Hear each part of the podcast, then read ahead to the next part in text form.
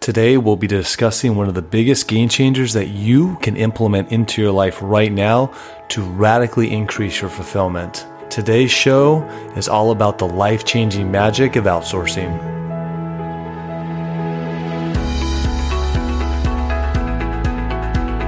Welcome to the Mastering Fulfillment Podcast, where we focus on bridging success with fulfillment in your personal, business, and spiritual life.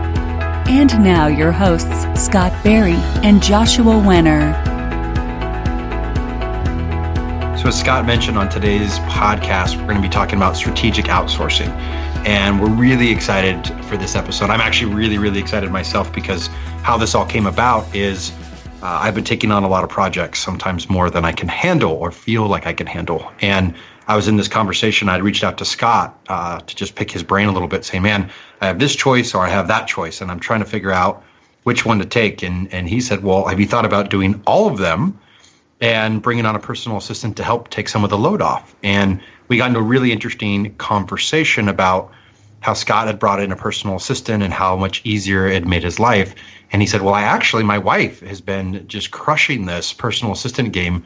And I learned initially from her. So we thought it'd be really cool if we brought her on the podcast. And that way we could pick her brain and we could all have a conversation because I'm right in the middle of it myself where I'm about to go through it and I'm starting to kind of piece it to how I would even make this happen. And, you know, I'm excited because Scott's now doing it and Michelle's been doing it for a long time. So we're excited today to have uh, Michelle on the podcast, with Scott's wife, so that we can ask her a ton of questions, pick her brain, and really figure out how to implement a personal assistant into your life. So, welcome, Michelle. Thank you, guys. Really wonderful to be here. Yeah. So, uh, you know, just to kind of kick it off, I, I, you know, just to lead this in, you know, going into it, I think as a a lot of people out there, entrepreneurs, or they're in corporate, or they're just busy in general. And I think when you first start thinking about how do I even navigate this landscape, like how would I bring a personal assistant into my life? Um, I would just be curious, like, because I know for me, at first I got really excited, like, wow, I can totally see how somebody could take a huge load off of me. And then another part of me came in that went, where would you even find time? like, where are you going to find time to even create the space to train somebody? So, I guess in my initial kind of questioning to you is, I'm really curious, like, one, how it shifted your life from like before to after, and I think I think for me, understanding the things that have been taken off your plate and that free time that you freed off may be the leverage that I need that's supportive to to put in the time, the extra time, uh, to train somebody. And I guess then my second question would be: Is it as much time as I'm thinking to train somebody to get them up to date, or or what's your thoughts around that? So let's start off first. Like, where were you at before? Just to understand how you got into a personal assistant, and how did you make space to bring them in and what now do they take care of just so like your your entry onto it and what what your personal assistant does now sure yeah so it's a wonderful topic i'm definitely obsessed with outsourcing now and uh, and love to answer those two questions for you you know it actually started when i read the four hour work week by tim ferriss and I was just in awe of the information that he shared in that book. And I thought, oh my gosh, if, you know, certainly idealistic to be able to get down to a four hour work week. But at the time I was working for IBM, I was working crazy hours, probably 70 to 80 hours a week. And I would be on conference calls back to back throughout the day. And then sometimes I'd have to hop on calls in the middle of the night because we would be working with our support staff in India. So one o'clock in the morning, I'd be on this critical situation call, right? So working around the clock. And when I read that book, I thought, wow, could I really leverage this and and bring on a personal assistant into my own life. And I kind of went through some of the, you know, some questions of, well, one, do I have the time to onboard them, to, to find someone to train them? And then two, do I have, you know, really enough budget for it? So I just, I saw, I read so many testimonials and uh, about with corporate people or entrepreneur people of how great this could be and essentially being able to earn more, work less, and spend more time doing the things that you really wanted to do or that I really wanted to do. So for me, that was spending more time with my loved ones, having more time to travel, having more vacation time. And so, you know, Josh, I would recommend, right? It's uh, it's looking at what are the things that are most important to you, which I know your whole podcast with Josh or with Scott is is so focused on, right? What really brings you fulfillment. So I thought maybe I'll just test the waters a little bit and I'll bring on someone um, with project, you know, on a project basis. So I actually had outsourced this project to um, Elance. It was called Elance at the time, and it's now called Upwork. And I can share with you some of the tools that I use as well that have just been game changers for me. Um, and through the project, I actually got introduced to a woman who had her own business, personal assistant business. It was called Day to Day Assistant. And I, you know, she did an amazing job on this project that I had with her. And so I started to give her more projects. And so it was more project based versus having her as a full time assistant at that time. And she just ended up doing such a great job that I asked her, Would you be willing to come on board and work with me on a more regular basis and be my dedicated personal assistant? And, uh, and she said yes. So it was, we really collaborated together on looking at all these buckets, basically each significant area of my life, right? So we looked at career, we looked at health, we looked at finances, we looked at my travel planning and contribution and education. We looked at all these different buckets, and she helped me with both personal and business type of tasks. And we just looked at okay, what are the things, what are my goals in all of these areas? And what are the task lists that I have, you know, kind of like your action plan associated with all of these goals. And then we looked at that action plan and I said, what are the things I don't love to do here? And what can I just outsource? So, I mean, it basically got to the point and where I've probably had a personal assistant, let's see, for about, I want to say 10 years now. It sounds like she went from doing task based projects to becoming more of an ongoing personal assistant uh, fairly quickly. Yeah, it was pretty quickly, um, especially because after I'd read the Four Hour Workweek book, I was just I was so intrigued by all of this. Um, but the project was a uh, it was a corporate based project and I was attending an event for the most innovative CIOs. And I had this list of all these CIOs in Southern California. And I sent it to her as a project and said, Can you do some research on all of these CIOs who are going to be in attendance at the event, as well as those who are nominated? Do some background G2 on them, find out um, you know what why it was that they were nominated who they which companies they work for and um, and basically getting some information so that I could and get their email addresses so that I could actually send a pre email to them saying, Congratulations on your nomination, mention something personal of why they were nominated, if it was for some big innovative project that they had done, and then plant the seed for an opportunity to hopefully meet them in person at this event and congratulate them. And then she did a whole follow up with them afterwards as well. So she was just really great as an investor. At the time, it was really difficult to find email addresses and get this. In, we didn't have LinkedIn, and so she was able to do a lot of that research for me. And so she just did such a great job. Then I started giving her other projects, but it was work based at first. Well, it's a fantastic example. And so, real quick question going back to that example, you obviously had your assistant do research for you, set up these meetings, uh, tee up these emails for you for the potential connections that you were possibly going to meet with these these CIOs. And she was obviously able to do a lot of that remotely, all that research and whatnot. Um, I guess my question to you is how critical do you think a personal assistant is on average to you to have someone that's virtual versus someone that um, you know you have that is maybe in the same city that that you need to have like a physical uh, presence with? Yeah, so she was uh, remote she was actually in Florida, and my assistant today is located in Denver. So I've always had virtual assistants. They'll sometimes coordinate, let's say I need local assistance with something. Let's say I need someone to assemble something here locally. Then she'll do that coordination and work with maybe, you know, a TaskRabbit or a Thumbtack or other, um, uh, you know, systems like that. But she, um, both of my assistants in the past have been um, remote. Oh, that's great. So, as a quick experience share, you know, I've been watching you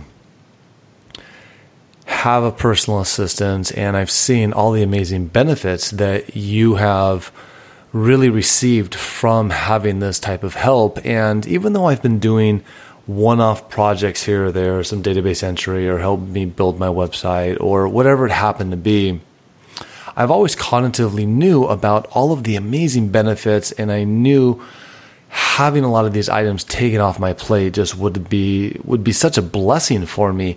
And I think what almost keeps me stuck or had kept me stuck in the past was really getting over that initial hump. And, and for me, and, and I would believe a lot of people that are kind of looking to go down this road, and, and Josh, maybe you can chime in a little bit later on on your process as well, is that as I started to really think about this whole idea of bringing someone on, in the beginning, I also know that if, you know, look, if there's a project that's going to take me three hours, that in order for me to, you know, basically write this down, create the uh, standards and procedures, and really teach someone how to do this, it's going to take me a lot longer. And so the initial time investment is going to be much greater. And I'm actually going to be working a lot harder. And I keep thinking very um, single minded, short minded in the fact that, wow, it almost feels so overwhelming in the beginning and i'm actually going to be working sometimes twice as hard because there's you know someone else you got to be accountable for stuff you kind of do automatically not even thinking about it. You're going to have to not only write those things down but also work with someone to really get them up to speed and to also be okay with them, um, you know, messing up and maybe not doing it the same way you do it or doing it in a different light. So I know for me, that was one of the biggest things was just, uh, knowing and letting go of the, the, the, the time restraint of the effort that I that I knew I had to put in. Like it was an investment and it was a little overwhelming for me in the beginning. And so my question to you, Michelle, is you know, since you have been kind of my guidepost and really showing me like, look, this, this is really beneficial if you just stick it through. What kept you going? You know, and at what point did you say, look, I'm going to put in this time and I'm going to put in the extra effort. And I'm going to put in the investment to really see this through. Like what really, you know, kind of kept you going or what was your process through all that? Yeah, that's such a great question. And I think it's probably the toughest part of bringing on resources like this and like a personal assistant is the upfront investment in time that you do need to make will certainly have a ton of reward on the back end, but it's hard to know or see that until you've had a little bit of time and a little bit of experience with it. So I can understand the the apprehension or the hesitation, right? And how do I carve out enough time to really get her trained? And look, and sometimes you're going to have a couple of bad eggs, right? And the first personal assistant that you choose may not end up being the right one, but the perseverance is is super important and just the long term uh, value can be tremendous. So it's it's hard for me to look back. I mean i can talk about how the process i went through.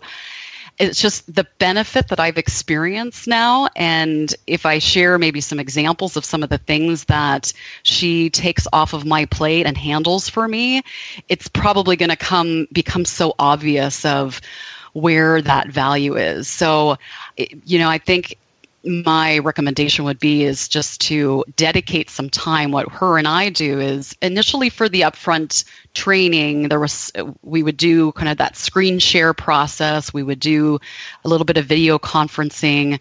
We i'd show her my different systems um, and we'd go through some of that training and, and it was you know really deserved quite a bit of time in a one week period. And then we still, um, and I would recommend always doing this, is always having a dedicated call once a week. I don't think you need to have it more than that, but it just sort of depends on whatever cadence works for you. Um, but usually on Monday mornings to kick off the week is when her and I will. Uh, usually about 90 minutes is when we'll you know we'll have a call and we'll go through a priority checklist basically.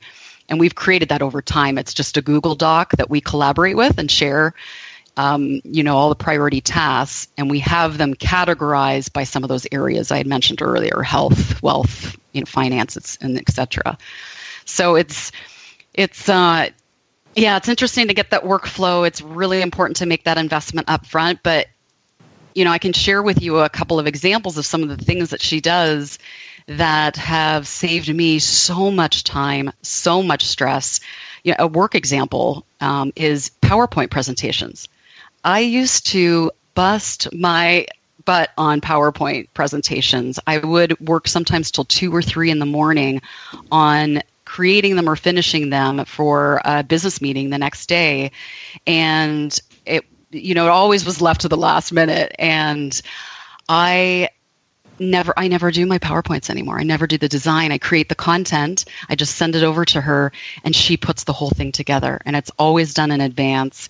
I always have time to review it with my team before we're going to present in front of the customer. And that was just a huge thing that she took off of my plate um, you know another one that was super important is uh, corporate expenses. So josh i know you've done both the the you, are an entrepreneur and you've been in corporate. And i mean corporate expenses for traveling and other expenses i used to i mean they would my receipts would build up over months. And it would take me usually a full weekend where i would have to go through and put my expenses into a system. And probably in the last 10 years i have not ever logged back on into that system she handles all of that for me so as soon as i have a receipt. I send it over to her, and she puts all the corporate expense reports together and submits them on my behalf.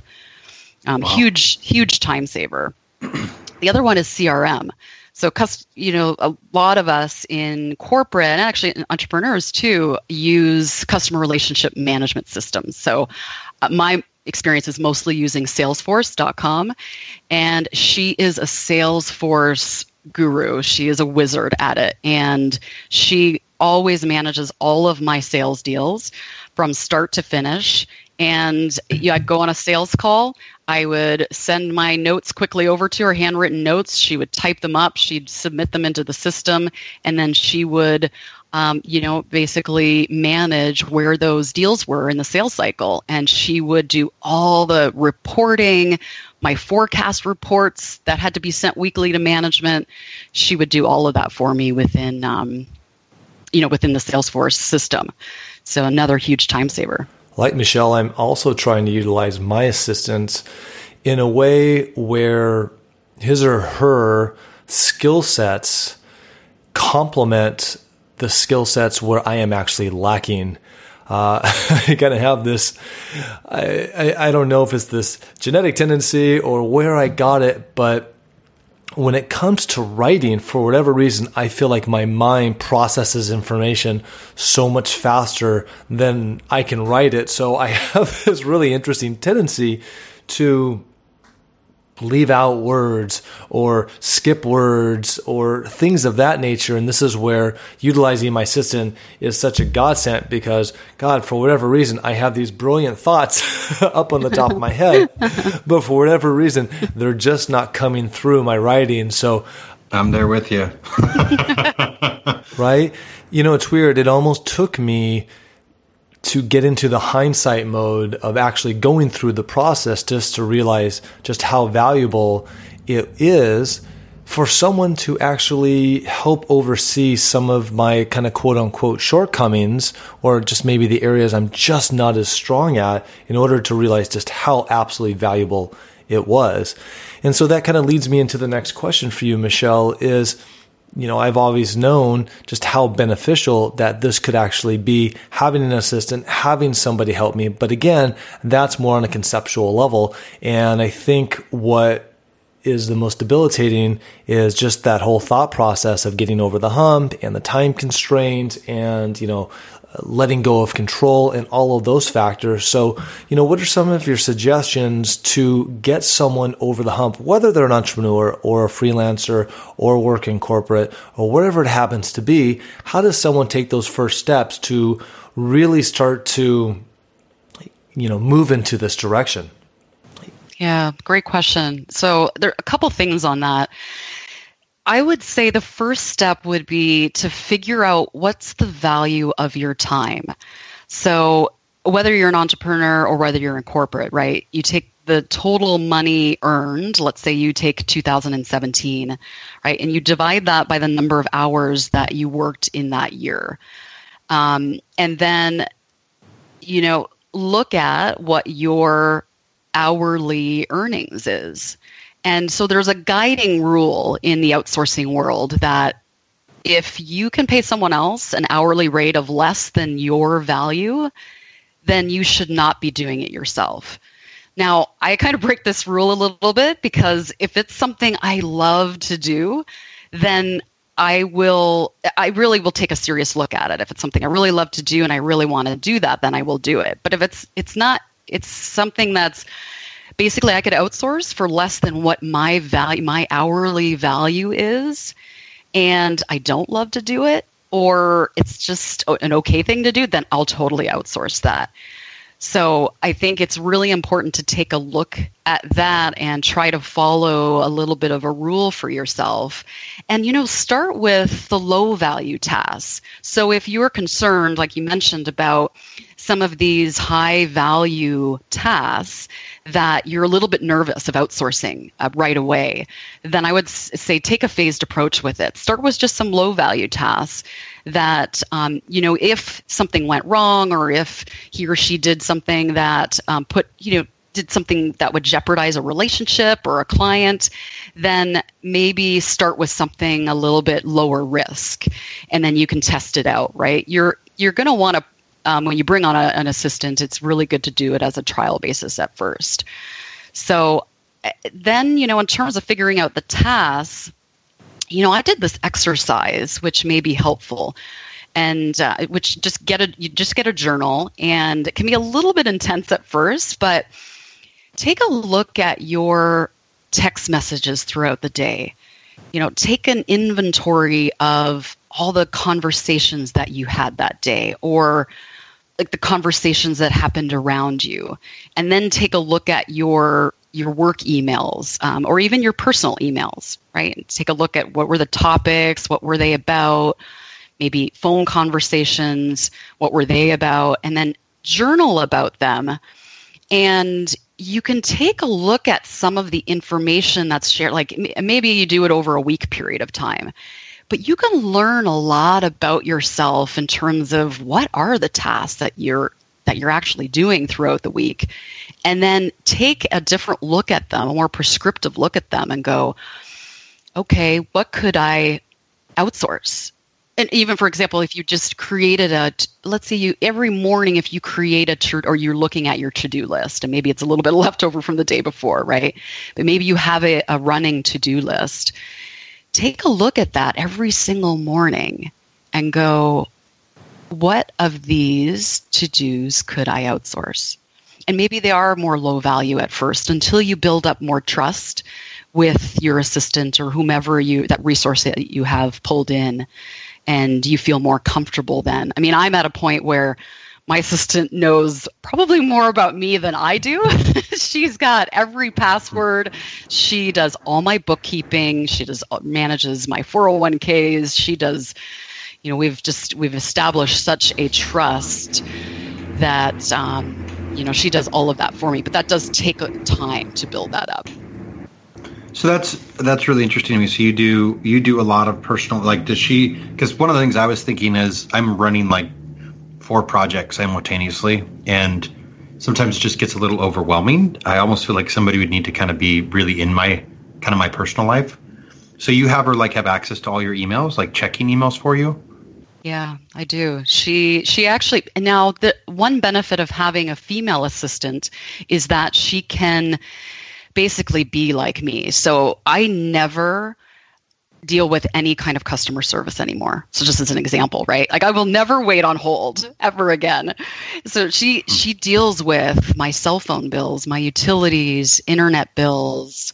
That's the most wasted time ever if you think about if you spent even 15 minutes on hold. And sure we can multitask, but you know, it's just becoming more and more evident that single tasking and being more focused is it, it you know is it's more productive. So yeah she will handle that for me. If i've got to transfer a 401k from one place to another she will get on the phone deal with all of that.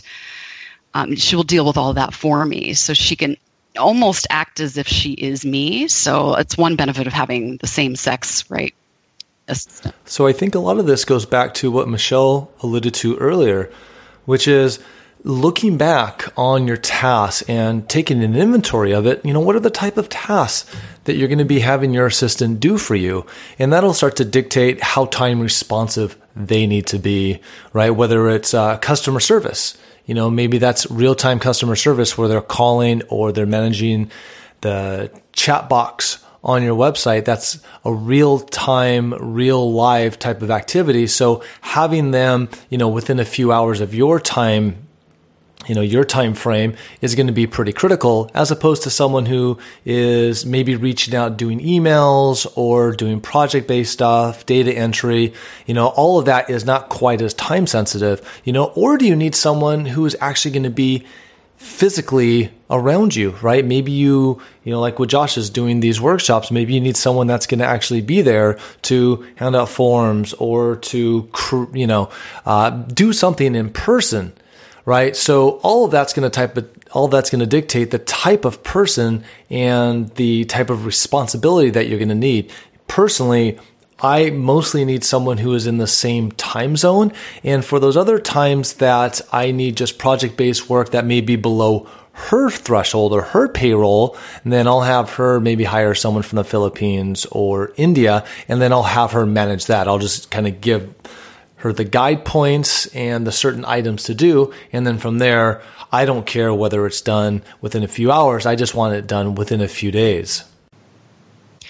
Yeah, I think that if maybe it goes also back to something that Josh had asked about, right? I would, you know, having someone in your office in person or in your home office, whatever that looks like for you, is certainly an ideal situation, right? Um, and but when you're first starting out, it can be it just it can really be helpful to just get your feet wet and start with a virtual assistant. And so I, I do think yes, time zones are a big consideration. If you're doing some big project, though, it's a data entry project, then having someone based in India for $4 an hour is perfect, right? Um, however, for other things, like you said, Scott, if you need more collaboration and interaction in real time, then it's better to, to be considerate of the, of the time difference. But, it, you know, you could look at maybe starting with a virtual assistant before having a face-to-face assistant and there's just so much that that I was even surprised by that a virtual assistant could do. I mean, I even uh, one example. I hate to admit this, but traffic school. Like I had, gosh, I mean, I think it was it was at least eight hours of an online traffic school, right? That I had to do, and I outsourced it to my assistant, Great. and she just got that finished, right? So these are like I wouldn't have even thought of that at the time, but every time something comes up, then I go, oh wow, could I could I use her for this? And not something perfect for a virtual assistant. You don't need to have someone right there in your office. So I love that. That's so. It sounds like part of your strategy is you've trained yourself to ask almost instead of react. I got to get this done. And I think in a busy environment, especially in a high achievement, I know everybody on this calls high achievers. The tendency is to push, push, push, push, push, and to get it done fast, like execute. And it sounds like you've trained yourself to think through the process of can I do this or can somebody else? and kind of like they use that metaphor of you know if i had to win an, an act or a tree cutting competition i'd spend half the time sharpening my ax mm-hmm. in a mm-hmm. sense it's kind of like you're thinking strategically is this something i should do or somebody else and then you're also thinking strategically some things you can just say hey take the course for example once you build enough rapport and, and things like that and other things you're like i'm really going to need to invest X number of hours to get this trained up. I'm going to need to check in to make sure it's getting done right, uh, and then follow through. But overall, I'll have that whole thing off my plate.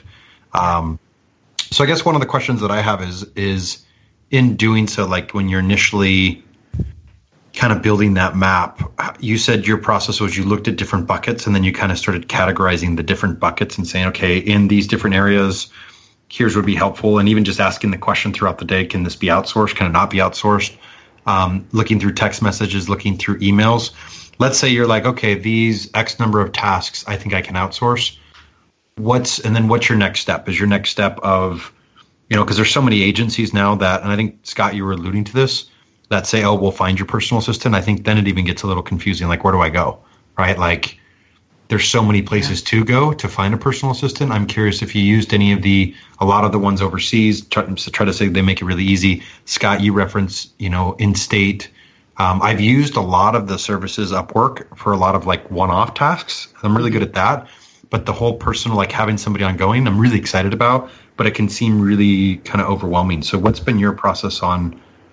Uh, maybe this is to both of you guys finding somebody um, locally or in state, let's call it in the United States versus the international ones. What's been your process of finding? And then would do you start with like one project? Let's test this out before you invest all the time to train them up, or what's what's kind of the onboarding now that you know? Let's say you say, okay, I find the value. I'm ready to do this. I see X number of tasks I can do. What's the next step? Yeah, maybe Scott, do you want to share with Josh, how you were able to find your personal assistant and just kind of how, you know, my my assistant was involved in that process? Absolutely. Having that help was pretty paramount. Just getting past that first stage, you know, it's that first hump, it's that first step. Really, in almost any type of decent sized project, goal, or intention, you know, they always say the first step is the hardest. And so to have that was such a blessing. And you know, she was such a godsend in in terms of being able to write the job description with my input and vet out the top three candidates. And all I had to do at that point was really choose the one I wanted. And then from there, it was really setting up all the standards and procedures, right? Stand, uh, starting all the boilerplate stuff up to really get her started and get her onboarded, if you will, right? And that included the the financial t- the forms like the 1099s and getting her set up with an email address and you know just all of the basics but what we did in the very beginning is we created a spreadsheet if you will and we used a lot of Google Docs, sheets, things of that nature for collaboration. But it's this task sheet, and on the task sheet, I would have the priorities. It would be low, medium, and high and then you know when they're possibly due, the tasks, and then some comments and notes. And then from there, that was the basics. You know, oh, I'm sorry, that was the basic kind of premise and platform and foundation. And then from there, I would just start to build all of these other little things. And so. What's really nice is that no matter what happens now with my assistant is the fact that I have kind of a structure, if you will, a plug and play structure in order to bring someone else on. And I think that's the biggest benefit. Uh, more than anything else is the fact that now if I was to do this over again, it'd be a lot easier for me and it wouldn't be quite as intimidating and, and overwhelming. And so for the benefit for everyone out there listening, question for you, Michelle, where would you suggest someone go to start this process? You know, in my case, because I was able to find my initial assistant through Elance. It was very helpful. Um, I, I do believe that there are many freelance personal assistants who have multiple customers, right, who are working on those types of platforms. So, uh, you know, even Fiverr, right, is another one. Um, and then Upwork, we talked about. So, uh, you know, and even Craigslist. I think Craigslist mm. is a, phen- it's been a phenomenal friend to me. So, uh, you know, we have you know, I know in your case, Scott, it was it was a benefit because what we were able to do is use my assistant who had lots of experience, and she helped to write a job description that was very specific, um, incorporated some of you know what your requirements were, what your budget was, and then put um, an actual ad together. And I think that there's some, you know, there's obviously some key things that you'd want to look for. It has to be personalized to what your needs are. And then she did help to vet through the the applications, right? And we basically said, okay, here's some keywords and some, some things to look for, and and then was able to vet through those and choose the top three, and then you got to interview those those top three. So um, you know, going online and looking up virtual assistant, there is a whole host of different uh, offerings and tools and companies. And I think just looking there first and testing out a few project based based things is the best way is the best way to start. And and I will say with my assistant, you know, I've heard some stories from others where their personal assistants ended up wanting to um, become uh, you know bigger parts of the business. And while in that, some cases that can be awesome right? Let's say maybe they end up becoming part of your sales team or part of your i actually consider my assistant part of my marketing team. She does a lot most of my campaigns and manages all my email my um, email contacts and so forth. But um, what's nice about her is that she she doesn't have any other clients. Um, it, I'm her only customer at this time. She has three children. She really wanted to be a stay-at-home mom, and the three assistants I've had over my career had have all been stay-at-home moms. One of my first one was actually the executive assistant at a lo- very large university in the United States for 17 years. And her son was she was a single mom. She ended up being a single mom, and she really wanted to be at home with her son to be able to spend more time with him, take him to football practice and all he was into all these different thing after school activities. And she said, My ability to be able to work virtually with you, um, it still leverages and uses all my skills that I've built up over these years, but then I have the freedom as well to be able to to spend basically kind of manage my time the way I want. So while we're kind of, I mean, my assistant now, I'll keep her at, you know, midnight, one o'clock in the morning. I mean, it's kind of all hours. Mm. Um, but if she needs to take her daughter to ballet practice at three o'clock in the afternoon, then she's totally able to do that. So it's a, it's such a win-win situation. So I, would make sure to really learn a lot about the life of your um, the people who you're interviewing as well to ensure that it really lines up with with what you're trying to accomplish too. That's um, that's. So, yeah. Oh, go ahead. No, go ahead. Yeah, that's really helpful. I think that's more what I was looking for is like, and I, I appreciate you know offering offering you know some support on this, but I think also just the persona, you know, like who's the person that you're looking for, I think is really helpful because that kind of goes against you're looking for off, you know, you think some of these offshore things, it's like a bunch of people sitting in a in a warehouse somewhere is a totally different energy than somebody at home who's been in the workforce who likes to get i mean i think even my mom she likes to get stuff done. She likes to work and she's really good at what she does and she actually likes the office but i can see uh, a man or a woman somebody that's been really efficient in what they do and then wants to wants the freedom to work remote uh, could be a really good fit. Uh, one of the questions i had as far as uh, like i look at some some of the things you've been saying like for example my emails. I haven't sent out one email because it becomes low priority uh, do they? Do you even have a personal assistant that writes your emails and, and creates it all, or do you write? You said something earlier where you kind of send her the content for the PowerPoint, and then she creates the rest. Do you? And then you mentioned a minute ago she she kind of oversees email. Does she also write some emails and things like that, or is it primarily a system structure, or is it also content? Yeah, no, she she'll write content as well. So it depends. I have to give her, you know, some guidance around that. So let me see. Yeah, for example, with reaching out to C suites, right, when doing IT sales. Um, she would do the research, find out their email addresses, really research and, and um, figure out the personal information about them. And I would give her somewhat of a boilerplate, but then she would completely personalize it and then send it as if she were me to my prospective clients. And she you know, we've worked with each other so many years that she understands my style. Um, and so that just takes a little bit to work through.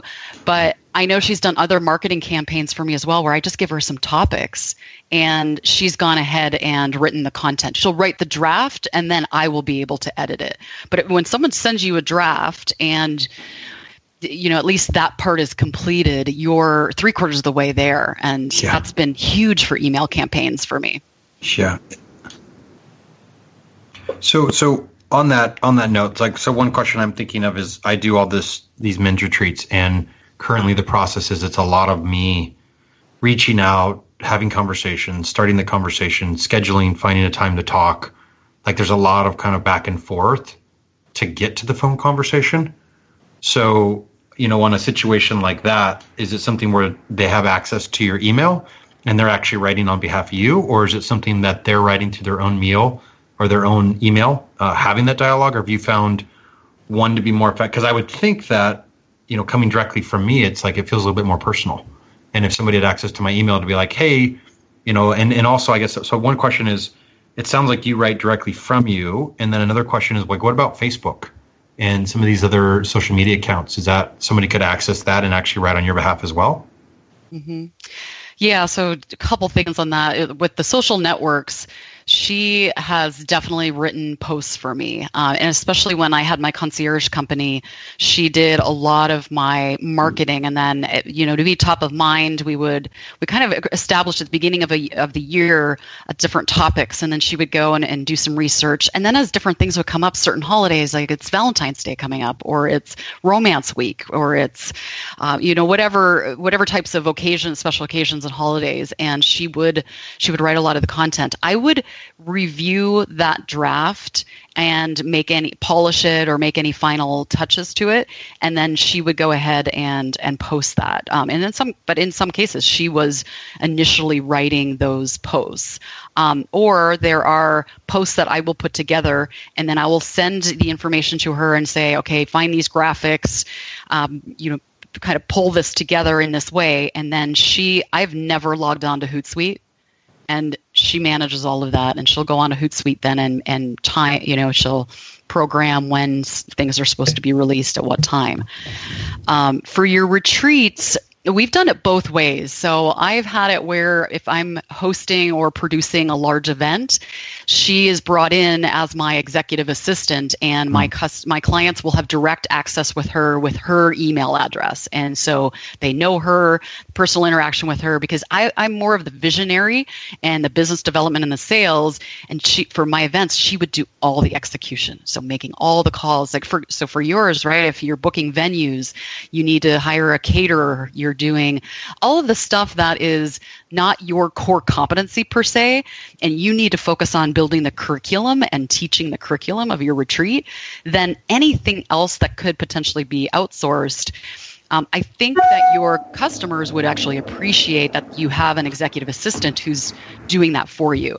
Now, if it's something very personal where you know they're they're trying to make a decision do they do this retreat or not? Or what is the value that they're going to get from the retreat? Those types of things unless you have built him or her up to be part of your kind of i guess business development team or if then you may want to still do some of that work yourself. But if you can offload the other the other stuff that'll save you a lot of time.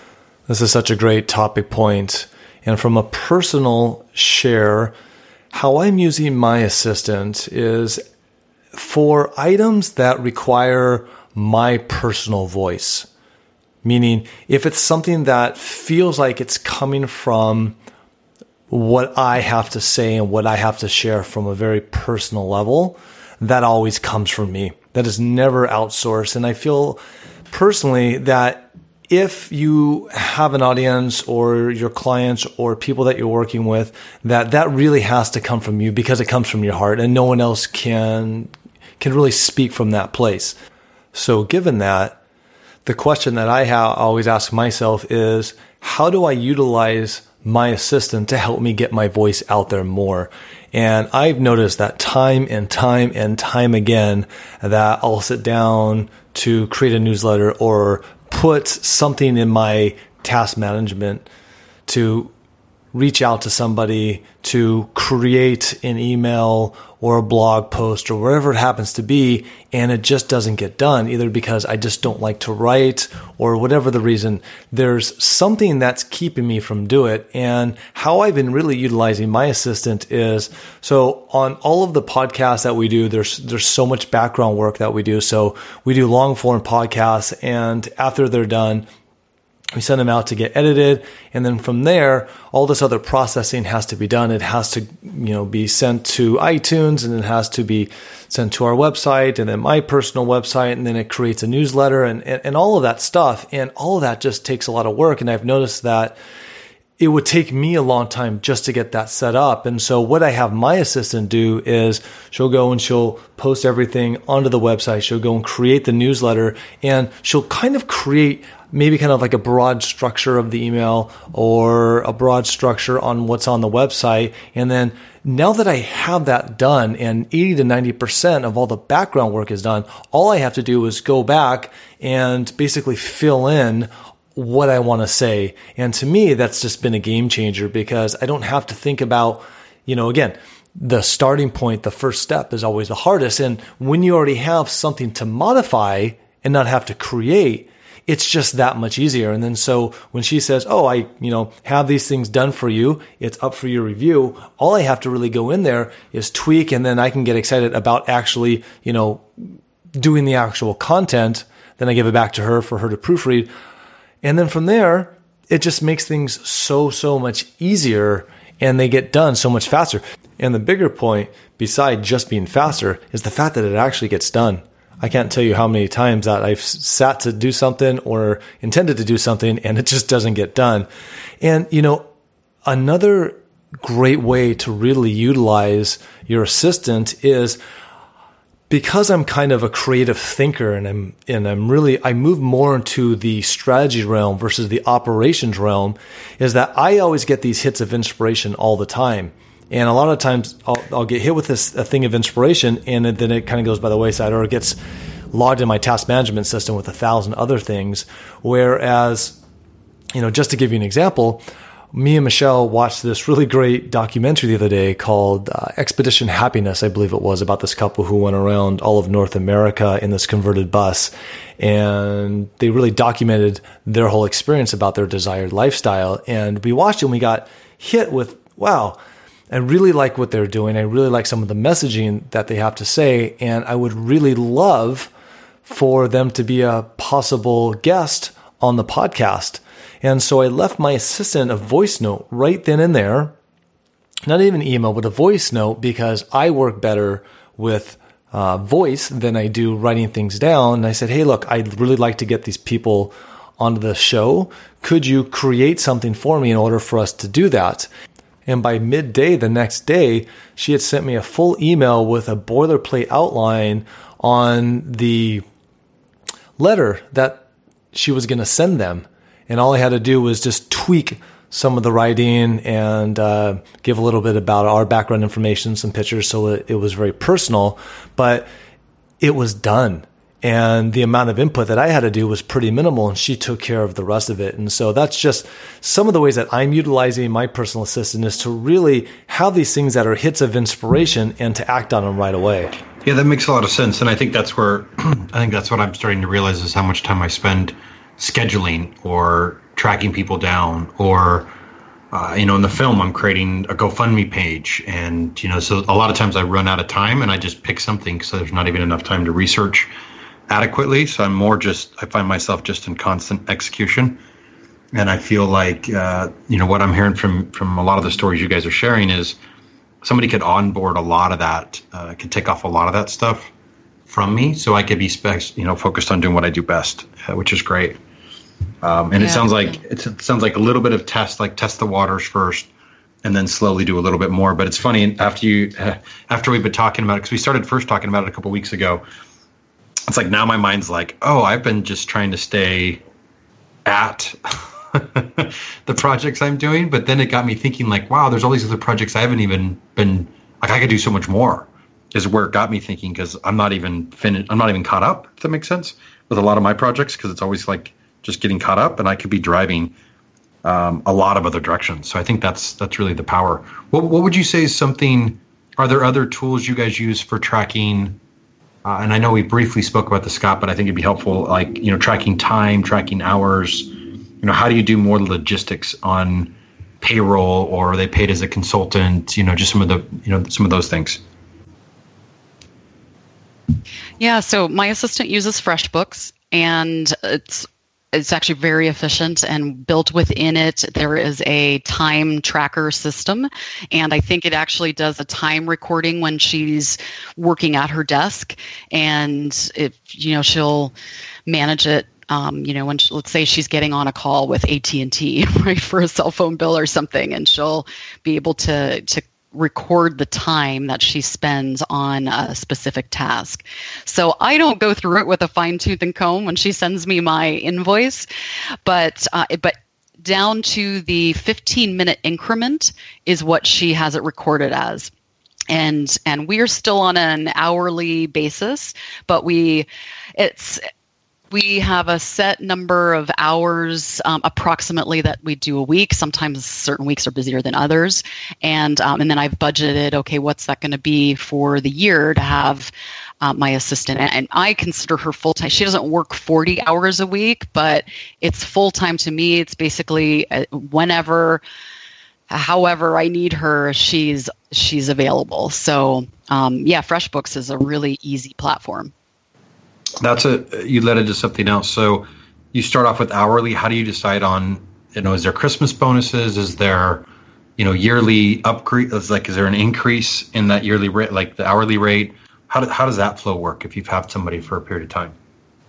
Yeah, I would say that you can probably use some of your intuition with this. What's worked for what's worked for us is I mean, we've established such a trust over time and um, you know, I will randomly share bonuses with her. They're, th- you know, thank you bonuses. And, and, and pretty often, um, if there's a huge project or if it's something that made such a huge difference in my life that um, I'll share bonuses with her.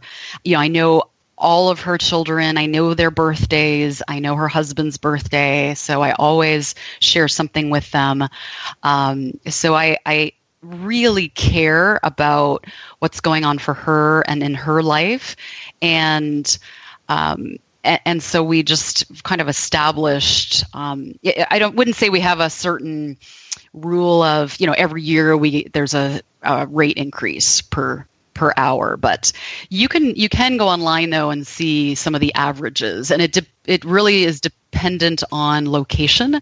So like i said you can do these huge data entry projects right for four or five dollars an hour from indian resources and then you know locally in san francisco you're probably going to pay the highest if you're working with a local personal assistant. So it really depends on cost of living where they're living you know, I'm I'm I've been excited. I've actually even been like maybe I should pull the, the trigger quicker than I was expecting. Has been one of them. Uh, just looking at some of the projects that I'm like, you know, working right now. I uh, for where I'm at, transparently, I'm doing seven days a week to just keep up with all the stuff that I have. So I think my biggest fear is like, how do I, um, you know, like how would I create the space to train somebody when I'm already doing seven days? Uh, in this this window, and I think I would just have to make time. It's like anything else, you know. You just decide I'm doing seven days because I'm making time for other things, and I think it would be the same way of like just deciding.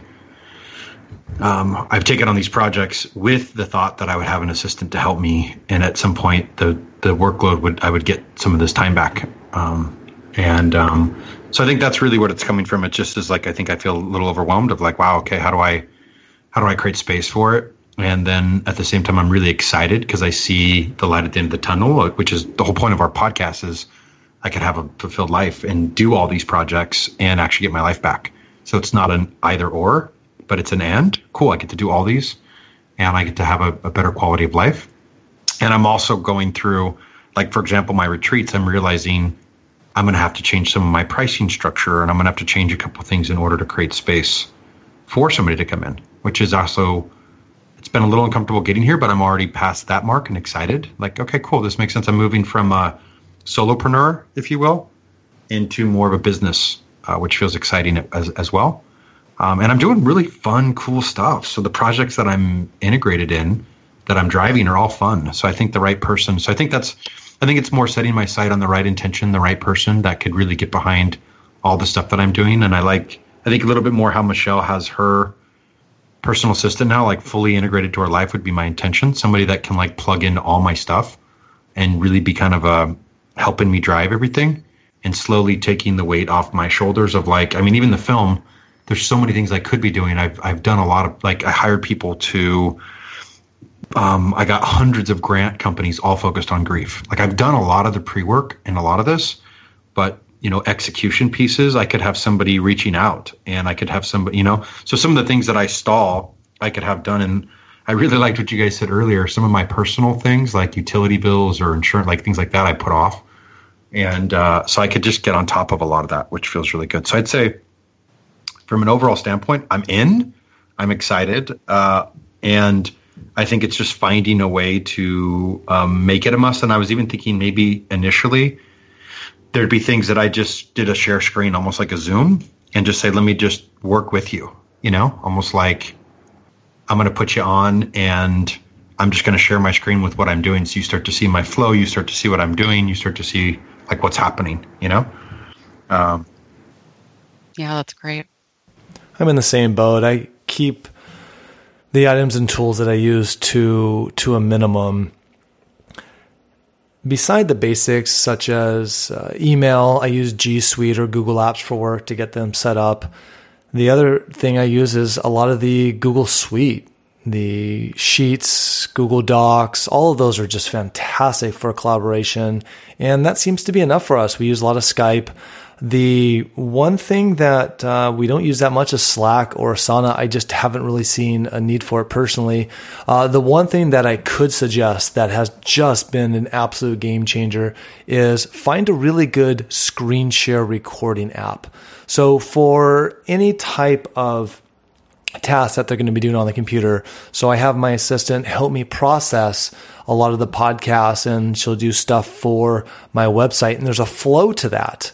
And so instead of writing this complicated email, it's sometimes easier to see than just to read. And so I'll do a screencast where I'll literally just record myself doing that task with some type of narration on the top and I'll save it as a video so she can go back and reference over and over again. That does two things. One, that allows her to have a reference point so she can see it as well as hear it through my own voice, but then she can go back to it again and again. And then the second thing that it does is now I have a boilerplate right? So now I have something that if I needed to have somebody else do this, or if I get another assistant, that now I have this piece of, um, you know, this video this piece of content to help me in the future, which is really great. What other tools are you and your assistant utilizing, Michelle?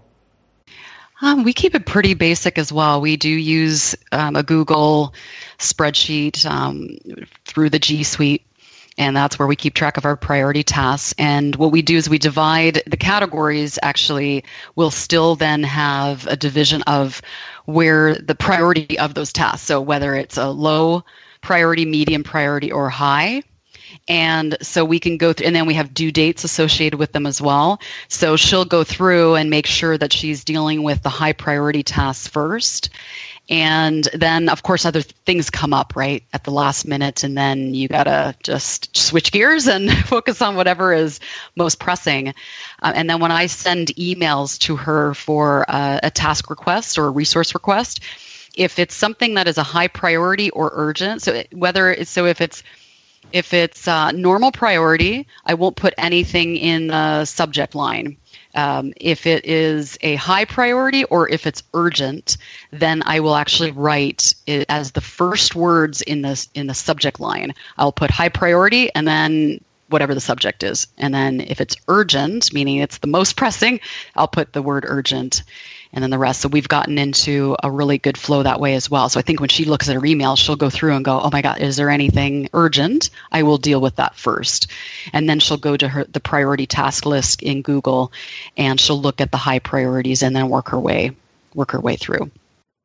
Yeah, that makes sense. That totally makes sense. And I think I'm still, again, in the, even the, the beginning stages of I need to make time to write down almost like what Michelle had recommended in the beginning, almost like journaling what I'm doing with my day. And I think adding this piece to it of what's priority, what's non-priority, um, or what's priority, what's urgent, and that whole that whole piece of it starts to help me at least understand what's going on and what what ideally I need.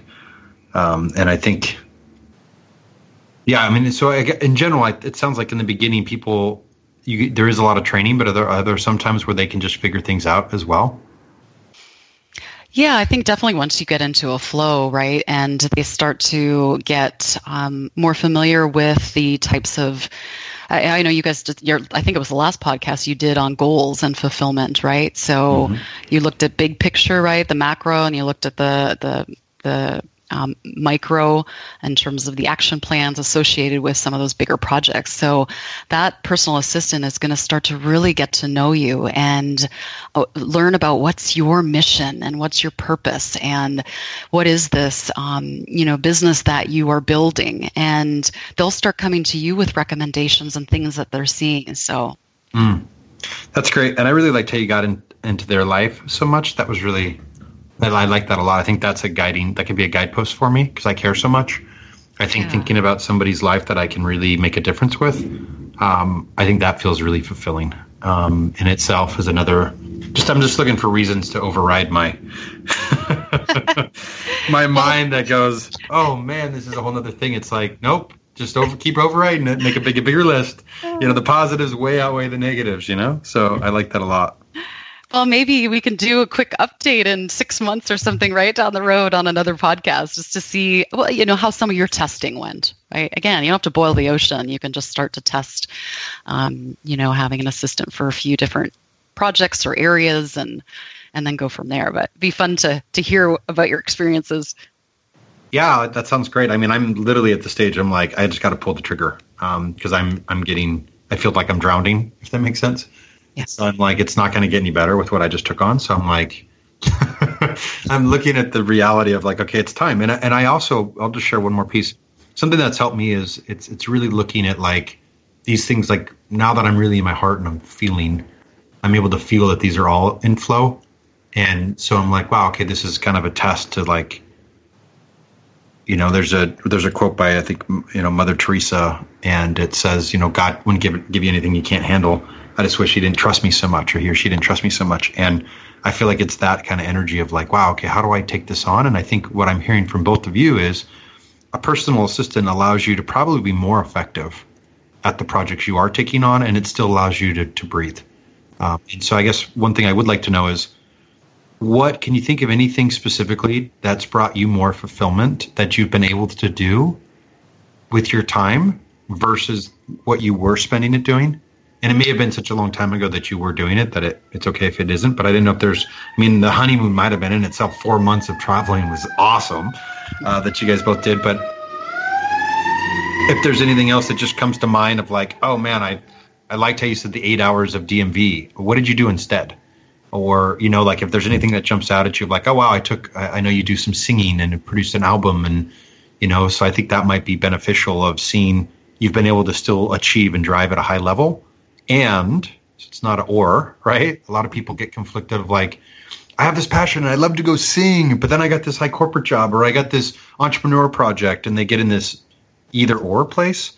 And what I'm seeing from this is you can do and I can still drive this, you know, incredibly stressful job that I'm a high achiever in and I can create some of my passion. So curious anything that you were able to create or any hobbies that you that you were able to dive into on either of your guys' sides since adding a personal assistant to your calendar that's really allowed you to experience a deeper level of fulfillment in life from it? Yeah, great question. Um, I probably do get this question quite often is how do you do everything that you do? And so I know you mentioned music and you know I love to sing and producing a music album was probably one of the toughest things I've ever done. But I would never have been able to do that without my assistant, right? I mean, she helped me then once to negotiate with iTunes and with CD Baby and run all of the kind of back end logistics while I was focused on creating the core music. And she helped me with putting together the lyric, lyric books, build the website, do the album cover. Um, there were so many logistics around pulling that together and you know i was doing my corporate job at the same time. So those you know i built a garden right? Not wasn't my assistant helping me with that but it was you know she found re- local resources who could help me with i had this vision. I really wanted to have access to healthy food right here at our home. And we have a beautiful backyard and was able to find an incredible gardener who helped me build a garden. And it's something that's brought me so much joy and so much. I love to garden, but the initial vision, like creating it and and um, planting and everything um, initially was a really huge project, um, and that just got me kickstarted and. So almost anything that creatively comes to mind that I really would love to have in my life, you know, having resources and assistance has been able to help me with that. And probably the most potent one right now is I'm on a 12 month sabbatical right now. And I would never have been able to take 12 months off if it hadn't been for the investment that I made in my assistant and the the help that she's provided me over these last several years. And I kept her while I was while I've been on sabbatical because I there is no way it is a hmm. complete non-negotiable. I will never lose her. Mm. And I just, you know, we made an agreement to reduce hours. She's like, "Well, you know, it's it's great because my it's summertime with my kids and so we just worked at this arrangement and she said, "I will work with you forever." And that it's just it's such a non-negotiable now for me not to have those resources in my life and to have a 12 month sabbatical where we were able to travel around the world and you know reconnect with each other and with nature and with other cultures was probably one i mean it was the true bucket list for for us mm. and uh, just a, drip, a trip of a lifetime mm. that's awesome thank you so much for sharing you're welcome Scott, anything come up with you that that you've been able to live a deeper level of fulfillment since your personal assistant came on? Anything that come? I mean, I know you do so much as well. Just anything that came to mind or that jumps out at you? Yeah, sure. Probably the biggest and most recent thing for me was being able to take a four month adventure honeymoon with Michelle. I mean, that alone was an absolute trip of a lifetime bucket list item and just so honored that we were able to do that and having an assistant that I had that was in the same time zone to assist me because I was still working occasionally while I was away was paramount in that. And I think when you look at the deeper fundamental reason and the overall benefit, it really comes down to freedom you know, freedom to live the desired lifestyle that you want to do, freedom to start doing the things that you're just more passionate about. And I believe at the end of the day, it's really why we're here on this earth is to really express the things that we love to do. And when we're able to do that, the, I think the world is just such a better place. And so, you know, freedom to do other tasks, to get things done, freedom to take time off. You know, when I did start my own business, back in 2008. Um, I really had the intention to have it remote, to really have this digital nomad lifestyle. It's when the iPhone really first came out, and you know that was one of the things that allowed me to do that was technology, and then later on having a personal assistant to really do things when I'm when I'm off the grid you know, those times when I can't connect or I go to Burning Man or those times when I don't even have access to a cell phone or very, very limited access to have someone that can keep my life flowing. As much as I love unplugging and as much as I love you know, just relaxing or taking these vacations, there's still a part of me that has such a huge vested stake and interest and passion in building these other things in my life. And they're not all just businesses, but it's also part of my, you know, outreach, you know, being able to do the podcast that we're talking on now to be able to do that while I was overseas and then to have my personal assistant take care of all the background work. So, you know, ultimately, I think it really comes down to freedom and then to go back to something that you mentioned earlier, Josh, you know, when I was looking for my personal assistant and trying to find the right fit, I knew that I would probably have to go through a few different candidates to find that right alignment. And I can tell you from my personal experience that when you do find that right person that not only aligns with the task that you're doing, but the right person I feel will also align with your mission and what you're trying to do. Even if it's not their mission, I can't tell you how many times that I've had my assistant, you know, help me research, um, you know, for our vacation or help me put together some of these blog posts that I'm doing or just do some research on something that I'm really passionate about. And I can't tell you how many times they've come back to me and said, Oh my gosh, you know, going through this research for you, I just found X, Y, and Z, or wow, I found this so interesting that I bought this person's book, or you know whatever it happens to be that they're actually getting some type of external value from working with you because of some of the projects that you have them engaged in. And I can't tell you how many times that they've gotten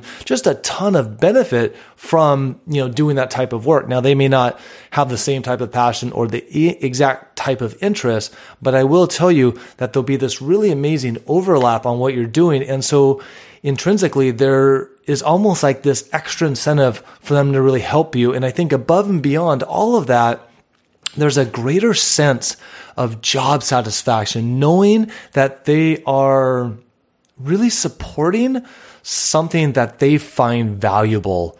And I think that in, that in itself is, is so beautiful and so beneficial. You know, it's, it's so funny. I'm, I'm smiling and kind of laughing out loud to myself because one thing I've been thinking of is I'm such a talker that a lot of times I process externally to solve things. And I get so much on my mind lately. I've been running and doing other stuff, but I haven't thought about.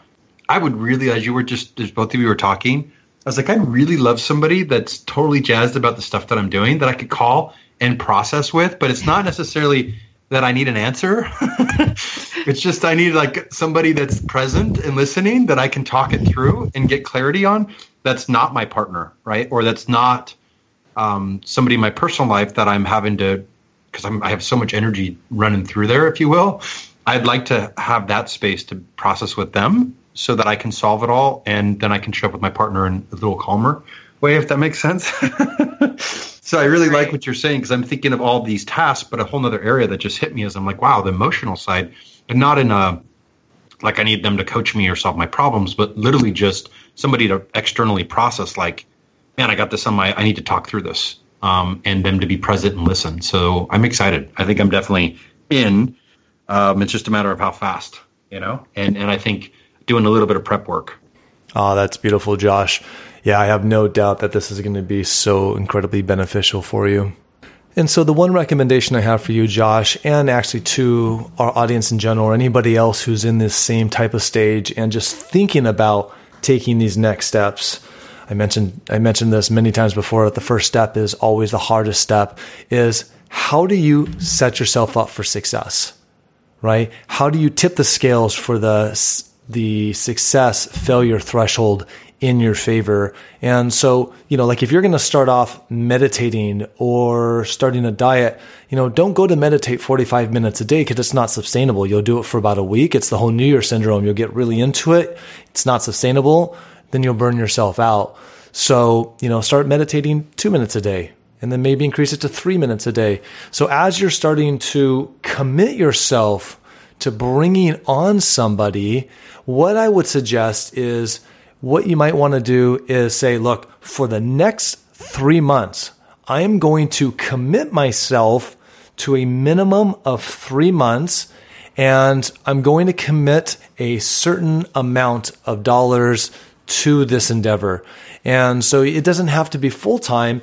So here's a here's a rough example or you know a possible scenario is commit yourself to 3 months and say for the first 3 months I'm going to commit myself to you know this many hours and I'm going to commit myself to I'm going to use a random number maybe $400 a month or $200 a month or $600 a month that every month no matter what I'm going to spend $300 and that's just going to be committed and that's already going to be spent. And so I don't have to think about it. And then once you have that allocated, then you can worry about the tasks and, and everything else. But commit yourself to a minimum of three months and then a minimum budget.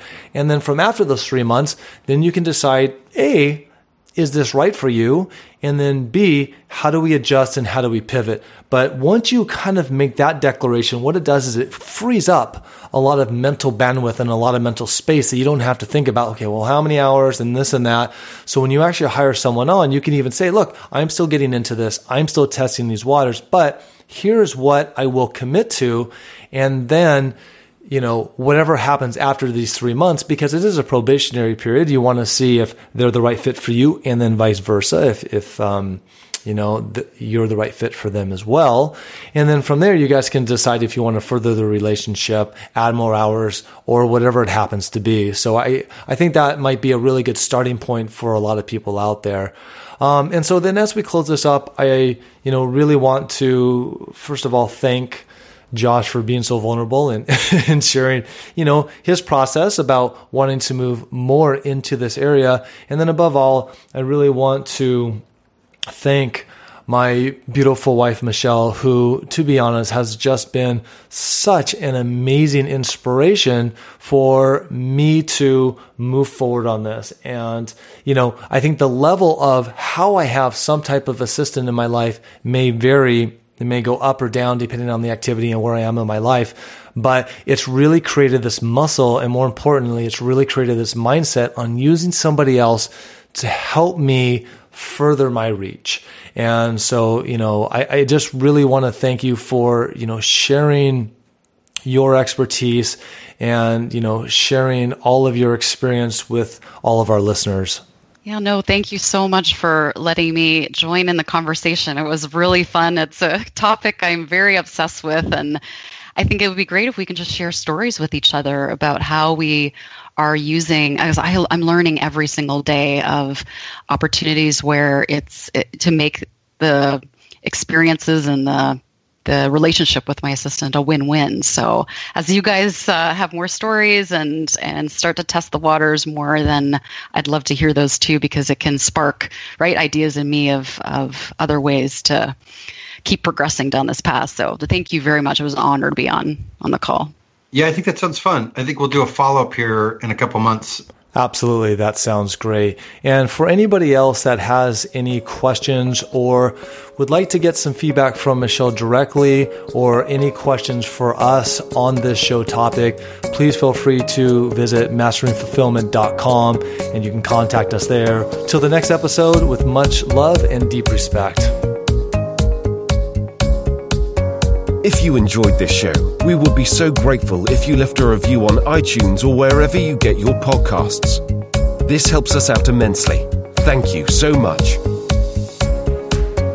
Are you ready to take your personal, relational, or business fulfillment to the next level? With one on one personal support, co developed strategies, and accountability, Scott and Joshua have the tools, compassion, and years of experience helping people just like you live an extraordinary life.